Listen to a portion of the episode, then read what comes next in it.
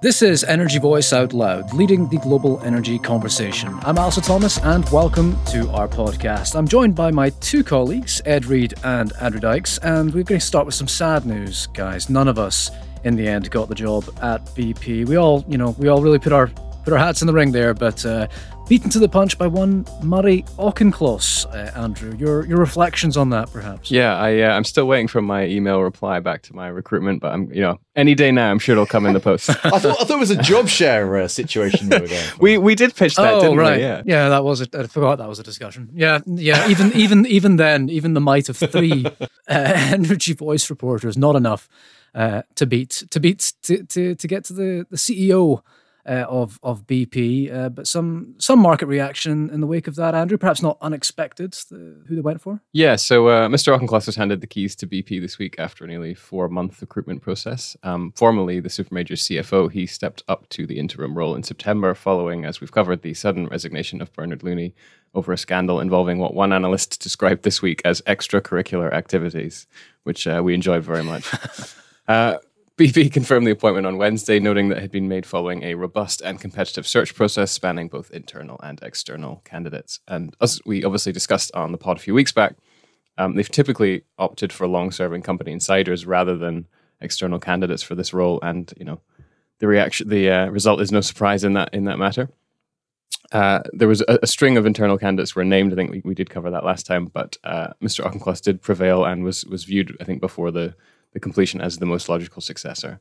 Uh, BP's chairman Helge Lund said the board was in complete agreement that uh, Murray was the outstanding candidate and the right leader for BP. Said many already know him well, and few know BP better than he does. So, for his troubles, he uh, has been confirmed he will receive an annual salary of 1.45 million, uh, alongside potential bonuses, bonus deferrals, and performance shares in accordance with the company's remuneration policy. So, Mr. Auchincloss said, "It's an honor to lead BP. It's a great company with with great people. Our strategy from international oil company to integrated energy company or IOC to IEC does not change, and that he's convinced about the significant value he can create. So I think one thing we didn't kind of cover last time was just the, the length of service that he has uh, put in. He's was obviously CFO since July 2020. At that point, he joined the board, but he's previously been uh, deputy CFO, head of business development upstream. He also worked uh, directly with the chief executive's office during uh, Bob Dudley's tenure, so that was 2010 to 2013. Um, he's had various financial and planning roles in Canada and the US. He was commercial director for BP's onshore North America business and briefly CFO for North Sea as well, which I don't think we. I, I, certainly didn't know didn't, that. Didn't realize that. I didn't know there had a CFO for North Sea necessarily, but maybe that's a thing of the past. Yeah, interesting. A, a company man. through and through. I think, as you mentioned, um, the kind of the market reaction was. I think one analyst described it as lukewarm. I think we'd sort of very much seen him as the continuity candidate uh, who's kind of going to keep on with BP's strategy.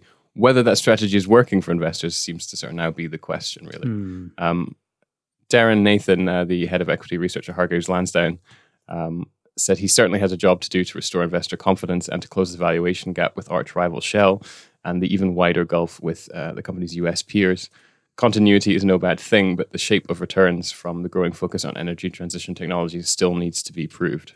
On the other hand, uh, Biraj Borkhataria from RBC, uh, who I think had viewed them as, as uh, the most logical successor, said that it was the best possible outcome for BP shareholders in the short term, given the, the continuity.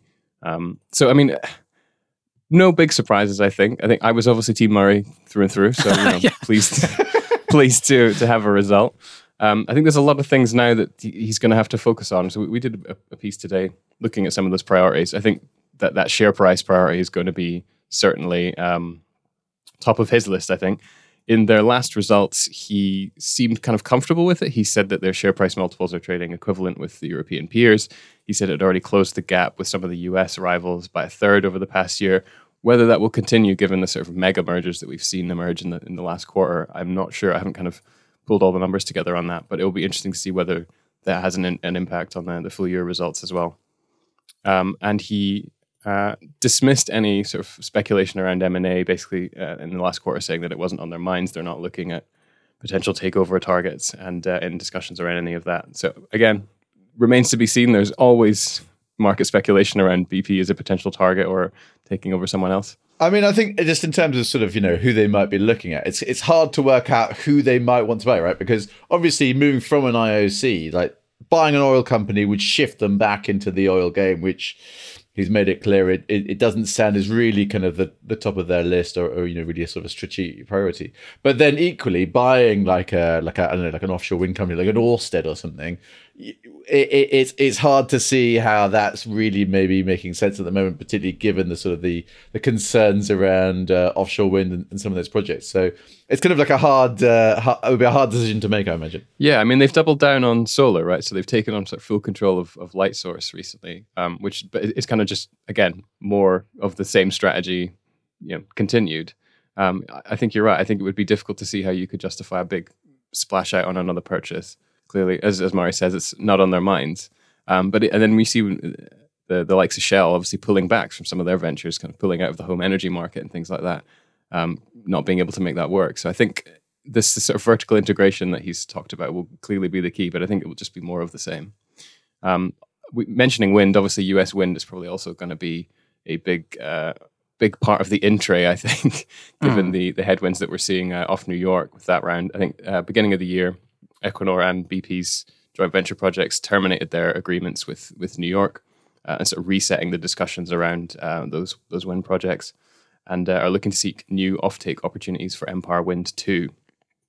Um, so I think that's certainly going to be something to watch in their full year results, which come out in a few weeks. To, to what extent is he? You know, I mean, it, I remember you know we you watched the Bernard Looney um, results calls and that, and it, I wouldn't say um, Auchincloss was the antithesis of, of Bernard Looney, but certainly he seemed kind of more the straight and narrow kind of guy, and, and Bernard Looney was having a bit of uh, fun, which I, I, imagine that's that's reflected a lot more in reality than we first thought.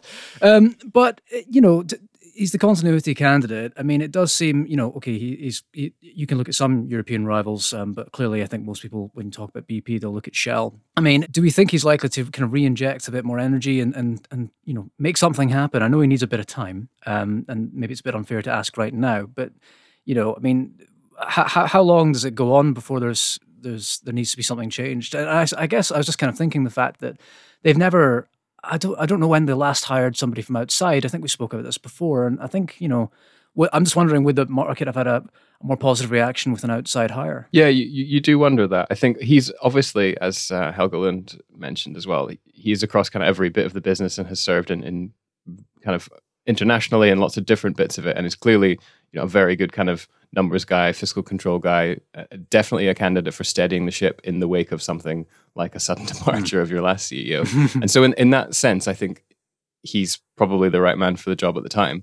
Whether or not this kind of general strategy that they have will get a rethink this year, I think will be will be really interesting to see. We, as as mentioned before, we've seen what you know Wael Sawan can do with sort of Shell's um, strategy in, in less than twelve months, you know, and quite substantial shifts. I think much as it, they're uh, sort of maintaining that they're not departing from anything, I think there was definitely some focus and, and uh, definitely a bit of change in strategic priorities, certainly away from some of the more uh, longer term energy transition uh, technologies like hydrogen. Yeah, you, you see BP, I, I, guess, or I see BP right now as being much more into the kind of you know, uh, uh, having more of a foot into the energy transition than than say Shell. Um, I would argue. So, I mean, Shell have managed to get their share price, you know, had, had a bit of success there. But have they have they had any reputational damage? I guess in, in the wake of that as well. I mean, I'm, I'm trying to think about what they'll be weighing up in a, on a BP perspective. I mean, they Shell, Shell has had some flack about the way it's it's it's, it's shifting, and obviously there were some quite high profile departures, weren't there, of executives into mm-hmm. the energy transition team.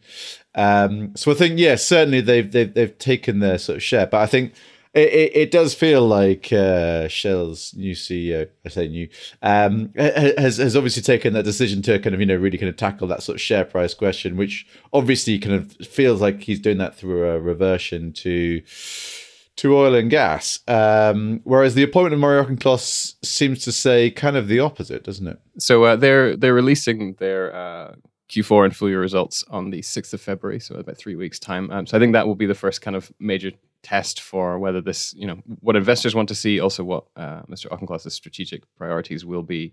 Um, so yeah, we'll, we'll, update you nearer the time there. I think. Okay, something to keep an eye out on. Uh, so we spoke a little bit about Shell there, and I think we'll we'll continue with them and some well big moves in Nigeria after this. As well as these regular weekly news roundups on Energy Voice Out Loud, you'll also find lots of subject specific box sets in the same feed. And I'm excited to be the anchor for one called the Megawatt Hour. Produced in paid partnership with BDO, the Megawatt Hour brings together experts from across the energy industry and across the world to examine the challenges and the opportunities of energy storage. As more of the grid gets its power from intermittent renewables, energy storage technologies, and batteries in particular, are going to be an increasingly important feature of our infrastructure.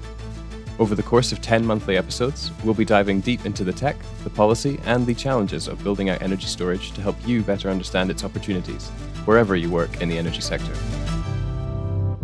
Look out for episodes of the Megawatt Hour in Energy Voice Out Loud, as well as lots of other special episodes wherever you get your podcasts.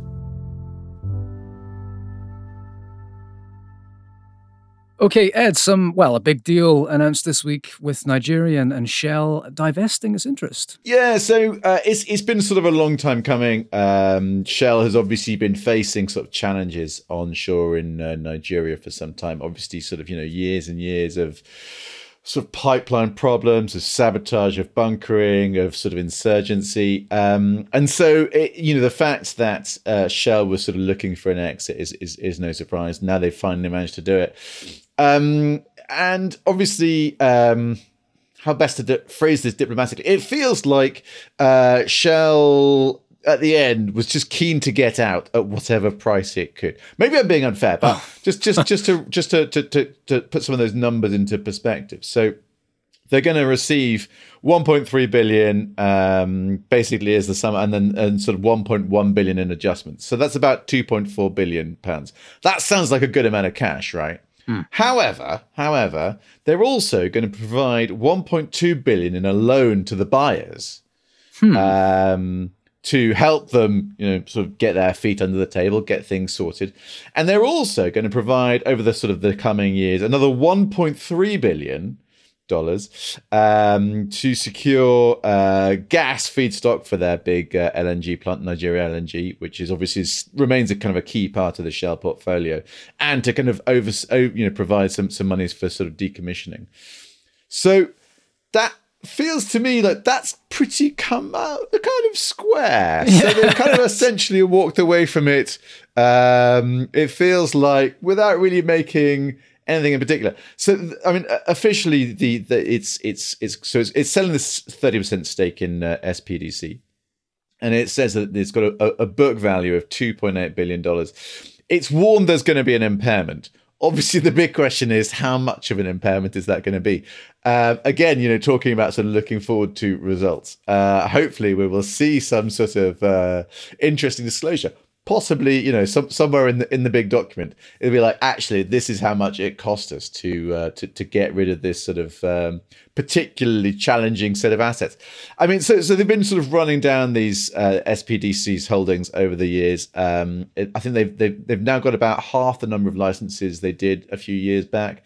Um, so they've got 15 onshore licenses i think it is and three in the shallow water but they're keeping, as I said, uh, Nigeria LNG, uh, which is obviously kind of um, it's it's it's working on. The, the, there are more trains coming online shortly, um, and it's also retained the sort of the big offshore, uh, the deep water assets, SNEPCO, um, which is which is obviously the kind of a key part. So so obviously NLNG and SNEPCO are the kind of the big those those are kind of the you know kind of really shift the dial. But these SPDC assets, they're mature, they're challenging. There's a lot of flaring problems around them. So it's again, it's kind of one of those questions where um, I think Nigeria's Nigerian assets for Shell account for about half of the company's flaring. Hmm re- selling off these assets obviously is going to do a lot. So kind of coming back to that kind of question about you know Wael Sawan and what his sort of strategic priority is, and obviously they've made commitments around uh, tackling flaring and things. Obviously, one of the best ways to uh, tackle a flaring problem is to sell those flares to somebody else. Uh, does it matter what the price is? Obviously, to an extent, but it's I, I, it, it, does give me the impression that uh, Shell is keen to say goodbye to these particular set of assets. What What can you tell me, Ed, about Renaissance? The f- I'm reading now the five company joint venture, which is acquiring the stake. I mean, where what what is that? so um, so, so, so Shell and, and other sort of majors have been sort of selling off uh, these sort of onshore assets, mature assets in Nigeria over the last sort of ten years or so, um, and and really predominantly to local companies. Um, so this uh, this this this five uh, five company joint venture, I think, is four operators and a trader. Uh, so I think it's Petrolin is the um, is a sort of a Swiss based trader, but it's essentially Africa focused. It's it's it's got a sort of a strong sort of a, a, West African sort of board. So it's it's very much sort of a local team, and I think that's that's that's really how um, these, these these deals are being done. I think at this point it would be politically challenging to sell particularly onshore assets in Nigeria to companies that are not Nigerian. So again, I think that's another reason why there might be a bit of a discount because it's a challenging place where to you know where you can in terms of, sort of selling these assets and so it, it feels like um, yes i mean that that that was very much not i mean it's it's, it's interesting they kind of come together in this way um, but it was very much uh, kind of not a surprise that it would be local companies buying i think i think there is a kind of a question around quite how these these sales are proceeding. So we've seen over the last couple of couple of years. So Exxon selling some assets to Seplat. It's essentially it's sort of onshore assets. Um, Eni's selling some a group of four, I think, licenses. Um, and then Equinor has also recently just announced a deal. All of these are going to local companies, but all of them have not actually made very much progress. In particular, the Seplat deal, buying uh, Exxon's assets, has been stuck, mired in. It feels like politics at this point. It feels like something's kind of quite kind of you know kind of gone wrong in that way, and so obviously that kind of casts a bit of a shadow over the these these these these other deals. So obviously, it would be really interesting to see how Shell moves ahead with these. And uh, they're working in SPDC with um, with Eni the Italians and uh, Total Energies. Eni said they are not selling out, so they've still got a five percent stake. Total has got a ten percent stake, I think, in that uh, in that in that joint venture with NNPC.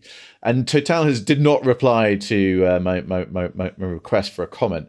So Total may also be looking at an exit from that uh, from that onshore JV. Who might buy it? Whether it makes any you know faster progress still remains to be seen. Just this trend of uh, majors seeming to divest, maybe not Eni, I I don't know, but I mean, and you also mentioned, I guess, this this bureaucratic problems with getting the deals kind of over the line. Just, I mean, how how does Nigeria sitting now? I suppose when you look at, I guess, the oil producing provinces across Africa, I mean, it, it seems like it used to be once kind of the the hotspot, very prolific. Perhaps it still is, but is it, is it, is it has it just been mired in so much? issue around stuff that you, you highlighted there about pipelines and on all the rest of it that it's becoming just unattractive? Or Is that an unfair way of categorizing it? How is it? How's it stacking up? Yeah, I mean, I, I, I think I think certainly Nigeria's got a real reputation of problem. I mean, look, every you know, essentially, you know, um, my, my my mother, for instance, yesterday was complaining about getting more emails from Nigerians, and that's kind of very much the kind of the the kind of the stereotype, isn't it? And yeah, I mean, look, Nigeria's got a real problem in terms of um, in terms of its, of its regulatory environment it's clearly got a lot of oil there, right? Like it's it's got incredibly productive reserves. It can keep on producing oil and gas, right? There's even more gas until essentially the cows come out. But the the question is, who's going to do it?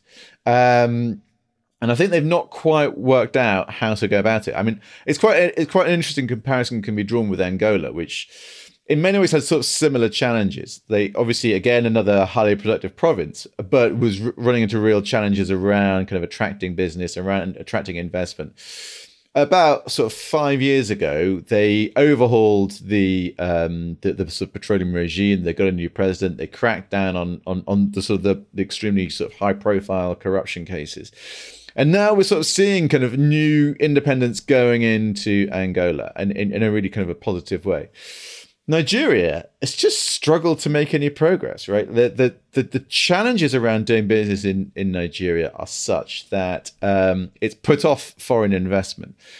And it's always that thing where it does feel like there are clearly, um, you know, bargains. There, there are clearly deals to be done. The sector needs cash. They need to stop flaring. They need to tackle these uh, these pipeline problems. They need to sort of really rejuvenate the industry. But the um, I mean, it, it, feels like political paralysis. They kind of, kind of, you know, it kind of started with whereas they've they've got a regulator who's been newly got a new sort of set of powers under some some, some new leg- legislation, but the, the the deals are just not moving quickly enough through that process.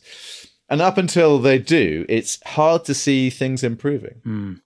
Okay, well, I guess we'll be keeping an eye out on Shell's results as well for any uh, further detail on that deal. But that's uh, that's fine for now. Thanks very much, Ed. Next, we'll stick with Shell, and we've got Victory in our sights after this.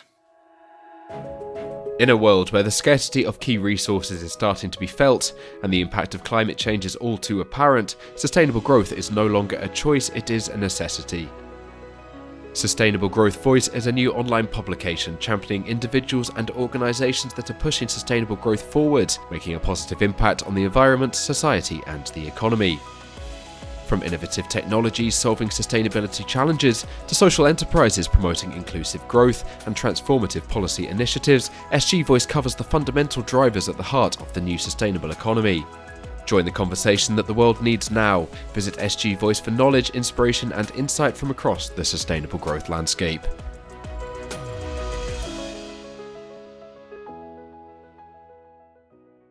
Okay, so the government announced it had approved the Shell Victory gas field around 30 miles west of Shetland this week on Wednesday, and that was followed by Shell very closely unveiling a final investment decision had been taken. Uh, clearly, like Rosebank last year with Equinor, Shell had decided to invest in this well in advance um, of the. They were just waiting on the regulatory green light. I don't believe that's how things used to be done, but uh, that's where we are today. So, Victory, uh, a 50 year old near enough uh, gas discovery, 1977 uh, by Texaco, I believe, which I think certainly puts it as one of the oldest, if not the oldest, uh, discovery in the west of Shetland. Um, Shell says it's going to flow via the Total Laggan Tormore infrastructure to the Shetland gas plant from there, piped to St Fergus Ferguson, Aberdeenshire, uh, and used in the UK national grid. And Shell says this will help offset some uh, of our reliance on imports. They cited figures that the UK uh, only had 38% of its UK uh, gas being domestically produced, I think, in 2022. Um, equivalent of 25,000 barrels a day. It's, it's, a, it's a modest find in, in the grand scheme of things, of course. Um, the environmental statement says 179 billion cubic feet of gas overall, about 7% of the UK's annual natural gas consumption. First gas next year, and most of it is expected to be used up by the end of the decade. Um, so I guess there's a couple of points that kind of um, stand out from from this one. Um, probably the main question for me is is how much is the I guess the for all the complaints we've had about the windfall tax in the UK, it would seem that this is lined up pretty perfectly for um, Shell. I'd be very interested in knowing more about to what extent the measures around the windfall tax actually um, incentivized getting this this going or not. I mean, how much is Shell investing? How much is it getting in, you know, EPL related uh, tax incentives? How much revenue does it expect to generate for the UK exchequer? Um, not to get into too much nitty gritty, but basically, EPL tax incentives mean that you know effectively companies get a 91 pence um, tax saving for every one pound spent through to the end to the middle of March, at the end of March 2028. So basically, that's the life of this field, um, save a couple of years. So it'd be interested in knowing how much the, as I say, how much is being invested, how much is uh, the windfall tax, you know, played a hand in actually getting this going um, rather than stifling it. Um, you know, small project. Uh, Shell says lower emissions by virtue of being a tieback. It, it, won't certainly won't solve the energy security problem in the UK, but it's a boost for capacity at the Shetland gas plant, uh, which uh, part owners Kistos Energy highlighted in RNS this morning. Um, it has gotten some attention. Um, Greenpeace say they could go to court over this. Obviously, uh, they're, they're saying the approval is, uh, I'm paraphrasing here, but it kind of undermines the UK's uh, climate credentials. Um, but that said, I think the reaction here has been uh, quite muted, certainly compared to what we've seen in, in recent years. Every, it seemed that every single uh, little project um, was getting a lot of attention, especially a Shell project. I mean, if you think about the Jackdaw field. Um, 60,000 people signed a petition to stop Jackdaw a, a year or two ago.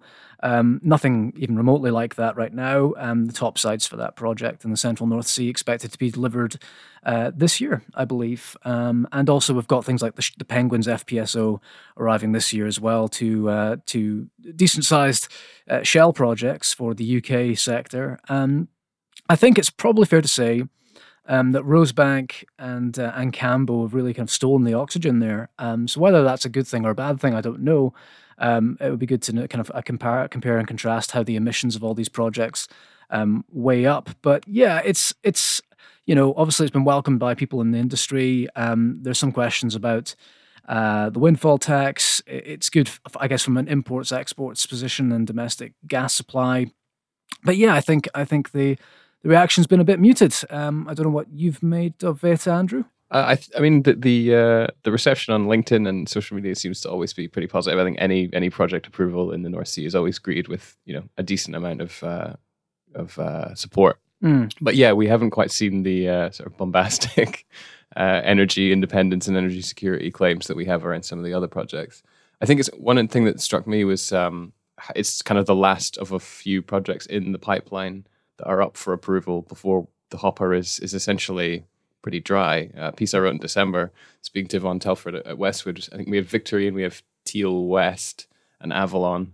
So Teal West and Avalon, I think, still in in the mix for approvals in the in the next few months. Um, but it doesn't leave a lot left uh, for 2024. Uh, and few of the other ones are moving forward to uh, environmental approvals, but again, probably won't make it through that process into this year. So that piece was kind of under the banner of whether this might be a lost year for FID. So I think victory, certainly a victory for Shell, but whether it's the last victory we see on the uh, on the upstream front for a few months, uh, yeah, interesting to to watch that. It kind of it kind of comes back to that point that you know I've heard others make that you know you you would expect any new FIDs in, in the UK to be kind of or, or certain factions certainly you'd expect to be kind of really hailed because there isn't much else going. You know, there isn't that much going on, and uh, you know, it's a, a, boost to the supply chain, and and you know, but obviously, uh, at the moment we do have very few FIDs going on. The renewables jobs aren't aren't quite there yet. I think it's fair to say, and uh, you know, the com- the supply chain needs projects in the meantime to. In order to keep it here, it's kind of part of the reason why we're seeing all these rigs um, moving out of the sector, right? So uh, yeah, it's it's but but nonetheless, I suppose maybe we're seeing that play out now because I wouldn't say the NGO reaction to this has been very, very strong. Um, it, it's it's you know it's it's one of these things. We'll we'll see how we'll see. I suppose maybe they're saving up their saving up their pennies for um, penguins arriving, um, or or indeed the jackdaw topsides. So, um, in, in in terms of in terms of victory and the, and the and the work, I mean, obviously, I suppose you know obviously it, it feels like a you know like a nice step forwards. But in terms of sort of the construction work in terms of the investment is it is it going to like local scottish companies? Is it what's the has there been any sort of indications of that? You know there hasn't. Um, i don't think that any of that information was released in shell's rns but it's a good question um, and certainly one we'll be seeking to ask. I would say that most of you know it, it's a small kind of subsea tieback um, and it'll be linked in. single well as well, right? And yeah, so I, I mean, I imagine relatively short pipeline. Yeah, so it probably it wouldn't be a, it wouldn't be a massive uh, substantial project in that regard, but yeah, I mean, certainly we've seen you know when things have come around, like again, penguins probably, uh, excuse me, jackdaw isn't isn't a massive project, I guess, by um, even by UK standards either. But you know, the top sides for that, I believe, are being fitted out in Norway, as so many of these tend to be, and it tends to be things like the the drilling um, and and the wells that the UK kind of supply chain can get involved in. Um, but yeah, I mean, I guess g- going back to that lost year for FID's piece, you know, we will see some more activity, and we kind of talked the, about this last week. We will see more activity um, this year around, you know, licensing um, from the 33rd offshore round. Um, I was at a company called Verloom this week, and uh, Humza Yousaf, the the Scottish First Minister, was there. Um, decided to take a punt. What does he reckon um, in, in in terms of you know eighty up to eighty eight more uh, licenses being awarded? Um, you won't be surprised to hear that uh, he was in. Uh, he he found it disappointing. Uh, he said it demonstrated that the UK government is not serious about tackling the climate crisis. Um, which, uh, uh, speaking of reaction on LinkedIn, Andrew, it was a in, everyone was in full, pretty full throated opposition, as you can imagine, from the, the oil and gas industry. Um, but yeah, I mean, I, I don't know. It's it's it, it kind of just kind of highlights, you know, there, there will be other things going on this year that that will will be pointing to, not least the fact that things like licensing and new projects will, will more than likely be uh, a pillar of uh, the debate around uh, a general election um, in in the coming months. So you know, and the fact that you know we're not politicians, top tier politicians are apparently not drawing a line between um, potential new domestic gas fields um, being brought in uh, and energy security. Um, maybe that's a, a, point that deserves more scrutiny. And, and, you know, we've talked about oil before. It does rely on uh, European refineries to an extent, but you know, you might also argue we're part of that network um, as a net importer of oil uh, and oil products. So yeah, I guess I guess we'll see. We'll see what comes of victory. We'll see whether, uh, as you say, Ed, whether we'll, we'll see local supply chain contracts uh, awarded, uh, and certainly we'll be keeping an eye out on more from uh, Shell uh, this year as some of those other projects come in. But I think for now that is it for this latest episode of Energy Voice Out Loud. So that just leaves me to thank my two colleagues Ed and Andrew for joining me, and thanks for listening.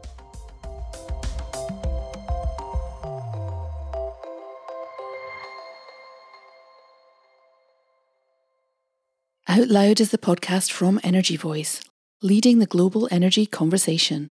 Bookmark and subscribe to energyvoice.com, sign up to our newsletter, and follow us on LinkedIn and Twitter for expert analysis and insight right across the energy sector. Subscribe to Out Loud on Apple Podcasts, Spotify, Google Podcasts, or wherever you get your podcasts, and please do encourage colleagues and friends to listen to Out Loud too. If you've enjoyed it, leaving a rating or review, especially on Apple Podcasts, helps others discover it too. Thank you.